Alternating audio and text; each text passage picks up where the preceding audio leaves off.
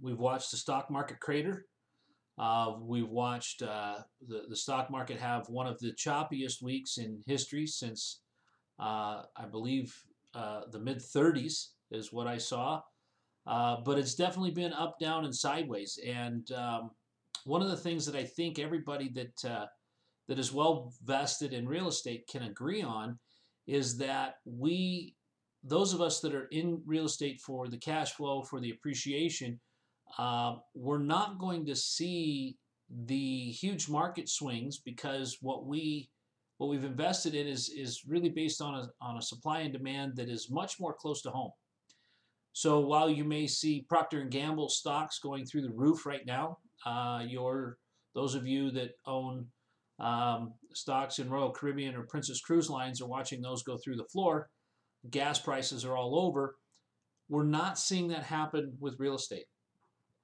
Um, we're seeing people come out thinking that all of a sudden there's a bargain in three days, um, which sadly they're going to be a bit disappointed because those those uh, values aren't going to materialize in a market that quickly.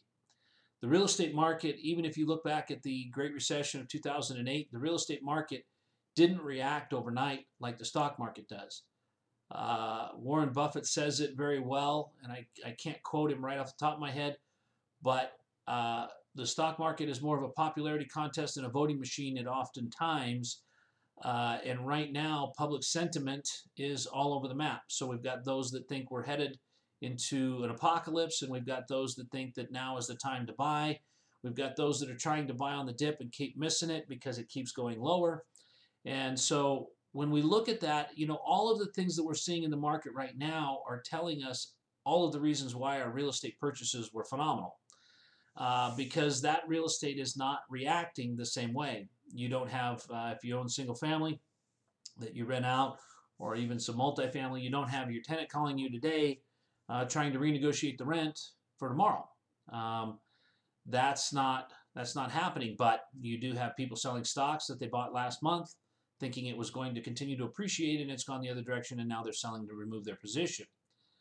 So one of the one of the best things about the real estate market is becoming very, very transparent right now in the economy that we have and in what you see for demand on um, assets that, that are constant, assets that have stability and longevity, that, uh, that aren't fluctuating madly. In fact, I, I, I would dare say that we're seeing massive amounts of cash leave the market uh, because they've they've seen the appreciation.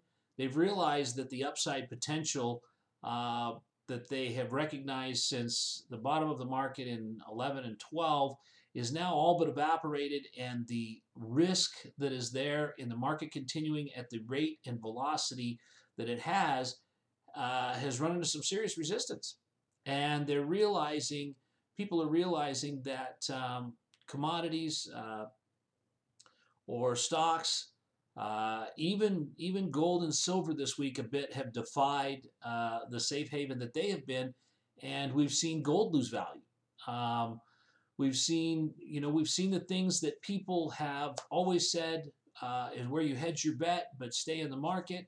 We've seen those take a hit. We've seen um, we've seen a lot of things happen, but I, I I've talked to uh, friends of mine in the market that are appraisers, that are realtors, and while they have seen a a bit of a slowdown because everybody's trying to see what business they're going to be doing over the next couple of weeks uh, and whether or not their business partners are going to be joining them or if they're going to be uh, coming to you from a Zoom meeting or, or a Skype um, or just a phone call. But at the end of the day, um, you know, the smart money that stayed in real estate isn't experiencing problems, um, isn't experiencing fluctuations. Um, and so while that will come out later on down the road when we've seen if this turns into more than it is currently, if it turns into more than a scare, if it turns into more than N, uh, H1N1 uh, was several years ago, where uh, even in the United States, 68 million people were infected with H1N1. Uh, There's only 12,000 related deaths uh, related to that, much less than the common cold. But if we see this come into something more, uh, and this does become problematic and it does continue to shut down the world's economies, there's no way that it cannot have an effect on cash flow uh, from the household up to the landlord. But the reality is, it's it's a short thing and it's a temporary thing that um, will slowly feel its way into the market, and not everyone uh, that is your tenant will have that same difficulty at the same time, or some will have the difficulty right away, some won't have the difficulty at all.